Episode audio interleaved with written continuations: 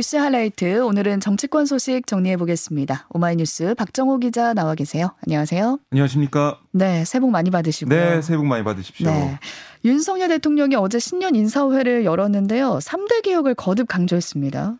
네, 윤 대통령은 어제 오전 청와대 영빈관에서 열린 이 신년 인사회에서 노동, 교육, 연금 이 3대 개혁 어렵고 힘들지만 우리가 반드시 나아가야 하는 길이고 국민께서 우리에게 이를 명령하셨다 이렇게 강조를 했고요. 음. 또 기득권의 저항에 쉽게 무너진다면 우리의 지속 가능한 번영도 어렵게 된다.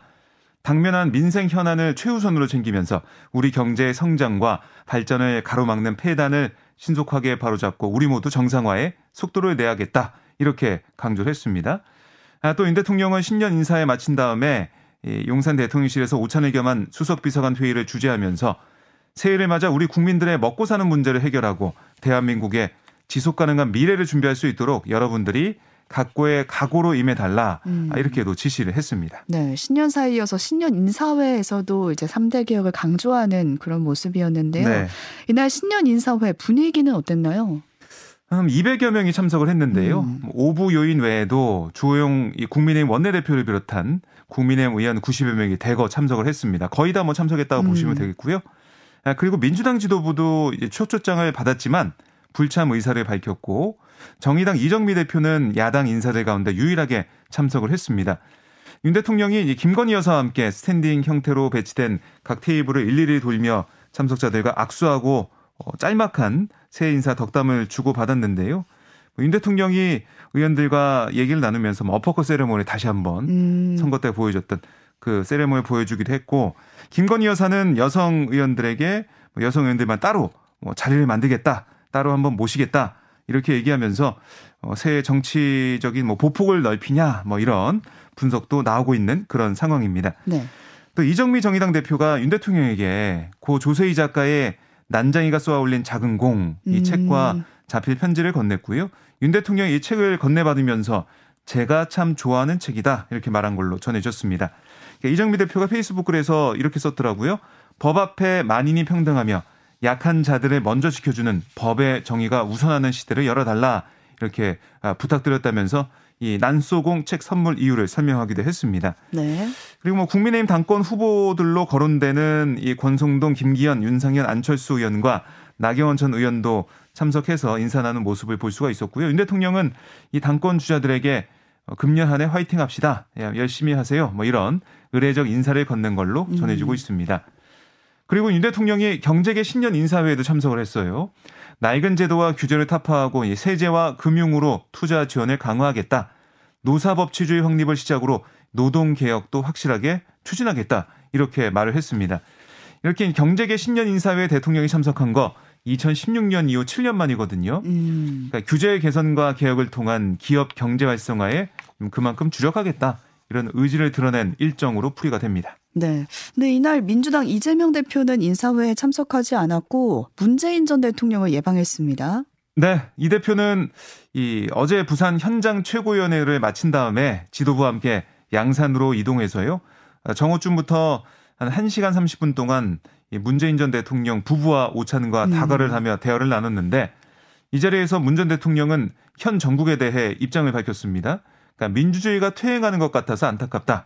역사가 퇴행하는 것 같아 안타깝다. 음. 아, 어렵게 이룬 민주주의가 후퇴하지 않도록 지켜야 한다. 이런 취지로 말했다고 참석자들이 전했습니다. 아, 뭐 회동이 마무리될 쯤 사저 안에서 어, 대통령님 사랑합니다. 이재명 대표 힘내라. 뭐 여사님 사랑합니다. 이런 외침과 박수 소리가 들리기도 했습니다. 아, 문재인 전 대통령이 이렇게 민주당 지도부를 만난 자리에서 이재명 대표 중심의 뭐 노력까지 언급을 하면서 민주주의 후퇴라는 당의 입장에도 공감을 표시하는 모습이었는데요. 검찰 조사를 앞두고 어, 비 이재명계 또 친문계 아, 이렇게 화합적 결합을 도모하려는 이재명 대표에게 일정 부분 힘을 실어준 게 아니냐 이런 해석도 나오고 있습니다. 네. 한편 국민의힘 지도부와 당권 주자들의 발도 바빠지고 있는데 대구를 찾아서 총선 승리를 다짐하는 그런 모습 보였습니다. 네, 조호영 원내대표는 대구시당에서 열린 이 국민의힘 대구 경북 신년 교류, 교례에 참석을 해서 대구 경북은 걱정은 안 한다. 여기에 계신 분들이 아들, 손자, 며느리 전부 전화해서 수도권이나 이런 곳, 뭐 다른 이런 지역에서 전부 우리 뽑도록 해야 한다. 이렇게 얘기하면서요. 완전한 정권 교체는 내년 선거에서 우리가 압도적 다수당이 되는 수밖에 없다. 이렇게 강조를 했습니다. 음. 그리고 이제 오는 3월 8일에 전당대회에서 새 지도부를 뽑는데 오늘 지도부 후보하실 분들 많이 오셨는데 말씀 잘 들으시고 우리 당의 총선 승리를 이끌어 어, 줄 분을 잘 뽑아달라 이렇게 당부하기도 했는데요. 네. 예, 당권 주자인 나경원 전 의원과 권성동 안철수 윤상현 의원이 총출동했는데 이 국민의힘의 이 지지 이 기반 지역이라고 불리는 대구에서 윤석열 정부의 성공과 총선 승리를 위한 이 TK의 역할론을 강조하는 모습이었습니다. 네. 또 이제 새해가 됐는데 여야는 지금 1월 임시국회 소집 여부를 놓고 신경전 벌이고 있습니다. 네, 12월 임시국회가 오는 8일로 끝나거든요. 이런 상황에서 민주당은 각종 민생 법안 처리 등의 명분으로 1월 임시국회 소집의 필요성을 공식적으로 제기를 한 상황입니다. 민주당 곽홍근 원내대표 말 들어보면 일몰, 일몰 민생 법안, 뭐 정부 조직법, 최근 안보 위기와 관련해서 국회 차원에서 따져 묻고 대책을 음. 마련해야 된다. 얄팍한 이 정치적 셈법이 아니라 실제 국민의 삶을 지키고 보탬이 될 수 있게 쉼 없이 일하는 국회의 모습을 보이겠다. 이렇게 얘기를 했어요. 그러니까 지난해 12월 30일 국정조사 기간 연장과 아, 북한 무인기 사태 관련 본회의 현안 질문 등을 요구를 했었거든요. 여기서 한 걸음 더 나아가서 임시국회를 소집해야 하는 당위성 이걸 직접적으로 밝힌 그런 모습입니다. 네. 여기다가 정의당도 1월 임시국회 소집을 지지하고 나서고 있는데요. 이정미 대표는 국민의 세비로 일하는 국회라면 365일 상시 국회가 가동돼야 한다. 이렇게 주장을 해 왔다면서 음. 국회는 일해야 하는 곳이고 특히나 지금과 같은 경제 위기, 평화 위기 상황에서는 더욱 쉴 수 없는 상황이다. 이렇게 얘기하면서 빨리 국회 임시국회를 열자 이렇게 강조를 했습니다. 네, 정의당도 그렇고 민주당도 그렇고 지금 1월 임시국회 소집하자라는 입장인데 국민의힘도 그 필요성을 부인하고 있지는 않은 것 같아요. 네, 뭐 그런 기류긴 하지만 음. 다만 이 국회 회기가 국회의원의 사법 처리에 지장을 줘서는 안 된다 이런 입장을 보이고 있어요. 네. 그러니까 주호영 원내대표가 뭐라고 했냐면 임시국회가 필요하다고 하더라도 의원들에 대한 사법 처리가 필요한 부분에 관해서는 그게 가능하도록 그러니까 비회기 기간을 가져야 된다. 아, 민주당이 방탄 국회를 하려고 한다는 오해를 피하려면 임시국회를 하게 된다고 하더라도 설을 쇄고하면 그런 문제들이 해결될 수 있다. 이렇게 강조했는데 그러니까 이재명 대표가 10일에서 어, 12일 사이에 검찰 소환 조사에 응하겠다 이런 얘기를 했잖아요. 음. 근데 그 이후에 만약에 뭐 구속영장 청구나 이런 게 있을 때 국회 회기 중이라면은 뭐 지난번 노웅래 민주당 의원 사례처럼 국회에서 표결해야 됩니다. 그렇죠. 그래서 이게 바로 1월 8일 12월 임시국회 끝난 다음에 1월 임시국회 이어서 하게 된다면 회기가 쭉 이어지는 거니까 결국 이재명 대표 방탄을 위해서 이 쉼 없이 그빈 공간 없이 공백 없이 임시국회 하자는 거 아니냐. 이게 국민의힘의 주장이고 반면에 민주당은 지금 안정훈님제 같은 경우도 일몰이 됐잖아요. 음. 지금 이 일몰제가 적용이 되면서 안정훈님제 적용받던 화물차 기사들은 그 안정훈님제 전으로 돌아간 거예요. 네. 그래서 운임 이제 보장이 안 되기 때문에 더 과적 과서 과로에 시달리게 된다.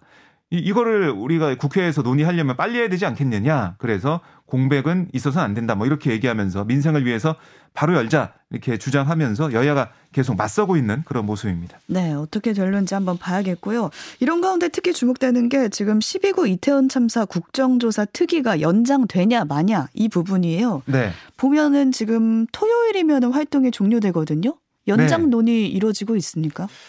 지금 민주당 등 야권의 입장은 미흡한 조사 진행 등을 얘기하면서 기간 연장이 불가피하다 이렇게 얘기를 하고 있어요. 민주당은 네. 네. 이재명 대표가 어제 부산에서 진행된 현장 최고위에서 뭐라고 했냐면 그동안 정부의 방패막이를 자처한 여당의 이 목리 때문에 금쪽 같은 시간을 허비했다.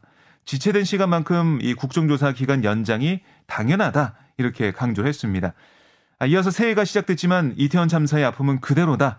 정부 여당은 참사가 이대로 잊히기 바라는 것 같다. 윤석열 대통령의 신년사에서도 사과나 진상규명 의지는 자체를 감췄다. 음. 참사 지우기가 이 정권의 진심인가 이렇게 묻고 싶다. 이렇게 또 비판을 하기도 했고요. 이정미 정의당 대표도 어제 이제 국회 본관앞 농성장에서 이태원 참사 국정조사 예산 심의 지원과 국민의힘의 고의적 방해, 정부의 비협조로 재구시를 못한 상황이지만 기간조차 일주일도 남지 않았다. 본회의를 열어서 즉각 이 국정조사 기간 연장을 철회해야 된다. 국민의힘이 이걸 거부한다면 결국 국정조사 고의 방해 책임을 오롯이 져야 할 거다 이렇게 주장을 하고 있습니다. 네, 근데 국민의힘도 기간 연장 필요성에도 뭐 공감하고 있는 듯한데 여론의 눈치를 살피는 것 같습니다. 네, 조영 원내대표가 어제 기자들과 만나서 뭐라고 했냐면 박홍근 민주당 원내대표를 오늘 만난다고 했어요. 음. 만나서 이 국조특위 기간 연장을 논의하겠다 이렇게 얘기를 했는데 그러니까 주 대표가 주대 조원 대표가 뭐 얘기하는 게 뭐냐면 일단 보고서 작성을 위한 기간이 거의 없다는 점 이 얘기를 하더라고요. 그래서 어쨌든 연장은 할 것 같다 음. 이런 생각이 드는 그런 어, 발언으로 볼 수가 있는데요. 이 기간 이 종료 하루 전에 2차 청문회가 열리거든요. 그렇게 되면 보고서 채택할 시간이 사실상 없잖아요. 네. 그렇기 때문에 연장은 돼야 되지만 아, 민주당이 얘기하는 야권에서 얘기하는 것은 뭐 보고서 어, 채택을 위한 시간 이걸로 국한되는 게 아니라 3차 청문회 언제 할지 또 이게 미흡하다면은 또 어떤 음, 또 조사 아, 방법이나 아, 조사 내용을 추가할지 다 포괄적으로 논의하자는 내용으로 음. 볼 수가 음. 있어서요. 이 기간 연장을 국민의힘에 이제 아뭐 국민의힘이 동의를 한다 하더라도 여야가 조금 입장차가 있다 이렇게 볼 수가 있겠습니다. 네, 연장을 오늘, 하더라도 네. 이제 그 안에 어떤 게 포함될지는 한번 그렇습니다. 봐야겠네요. 네. 네. 또 새해 벽도부터 중대 선거구제가 화두로 떠올랐는데 관련해서 윤석열 대통령의 입장도 보도가 됐습니다. 윤 대통령이 어제 공개된 조선일보 단독 인터뷰에서 중대 선거구제를 통해 대표성을 좀 더 강화하는 방안을 검토해 볼 필요가 있다. 이렇게 얘기를 했어요. 음. 이어서 모든 선거구를 중대 선거구제로 하기보다는 지역 특성에 따라서 한 선거구에서 두 명, 뭐세 명, 네 명 이렇게 선출하는 방법도 고려해 볼 수 있다. 이렇게도 강조를 했습니다. 이게 중대 선거구제 도입 방안 이게 윤 대통령이 대선 후보 시절부터 몇 차례 언급한 바가 있어요. 하지만 집권 이후 공개적으로 거론한 거 이번이 처음이거든요. 이게 정확히 어떤 건가요? 네, 지금 우리 이, 이 총선 방식은 음. 소선거구제입니다. 네. 지역구당 한 명의 국회의원만 선출하게 돼 있죠. 근데 중대선거구제는 한 개 지역구에서 두 명에서 세 명의 대표를 뽑는 방식인데 현행 국회의원 선거와 이제 다른 방식이고요. 이게 중대선거구제의 장점은 뭐냐면 사표를 최소화하는 그런 방식이고 동시에 이제 군소정당이나 신생정당의 의석 진입 가능성을 높일 수 있는 걸로 여겨지는 그런 제도입니다. 음. 그러니까 윤 대통령이 이제 관련 구체적인 로드맵을 전격 제시하는 건 아니지만 선거구제 개편의 필요성을 우회적으로 내비쳤다. 아, 결국에는 좀 올해 이 논의가 초반에 좀 있지 않을까 하는 생각이 듭니다. 네, 윤 대통령이 이런 입장을 밝히니까 입법부 수장인 김진표 국회의장도 화답을 하는 모습이었습니다. 네, 김 의장이 어제 국회 시무식 직후 기자들에게 뭐라고 했냐면 현행 소선거구제가 사표가 많이 발생하고 음. 국민의 뜻이 제대로 결과에 반영되지 못하는 그러니까 승자 독식의 선거 제도로 인한 정치권의 대립과 갈등을 증폭시킨다 이런 비판을 받아왔는데 대안 중 하나로 중대 선거구 제도도 있지만 뭐 연동형 비례대표제 이런 걸 포함한 여러 대안을 잘 혼합해서 선거법을 새롭게 마련할 필요가 있다 이렇게 강조했습니다.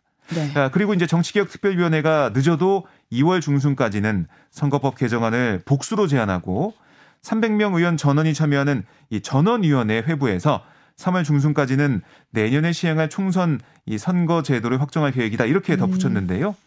음. 김 의장은 지난해 12월 26일 여야 정개특위 소속 의원들과 만찬을 하면서 법정 기한인 4월 10일 이전에 선거법 개정을 마치기 위한 개정안 제출을 각 당에 요청한 걸로 이렇게도 전해지고 있습니다. 네, 사실 이 국회에서 선거구제 개편 시도가 없던 건 아닙니다. 그렇습니다. 네. 2014년 헌법재판소가 당시 3대 1 인구 편차의 선거구 획정 방식에 헌법 불합치 결정을 내리면서 중대선거구제가 대안으로 제시가 됐었어요.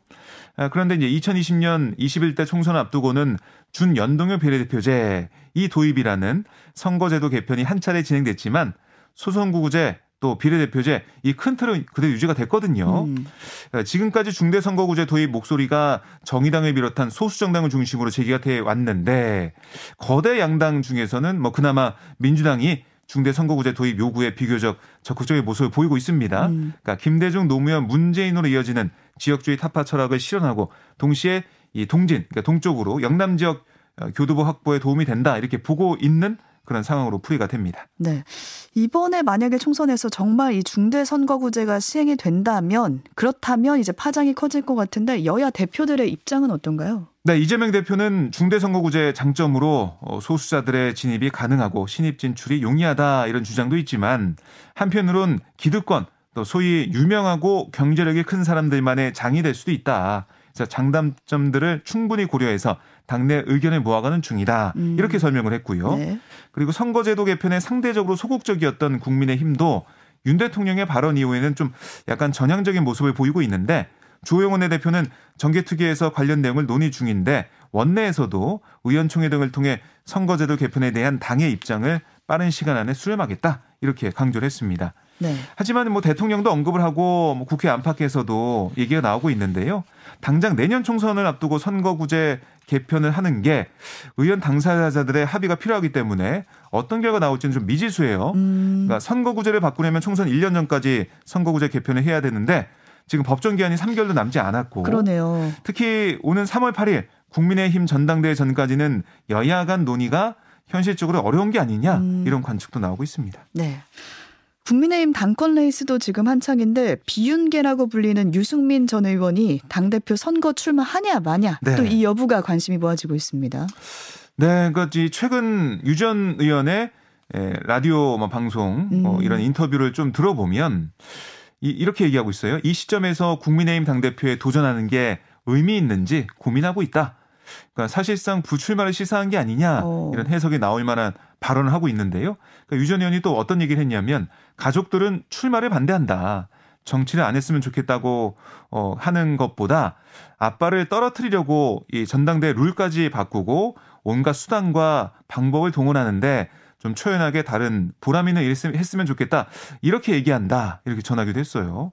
그 유 전 의원이 고민하는 지점은 사실상 음. 당선 가능성일 수밖에 없는데요. 네네. 차기 당대표 선거가 당원 투표 100%로 결론난 상황에서 당심 경쟁력이 떨어지는 유 전 의원의 당선 가능성이 크게 낮아진 상황이다.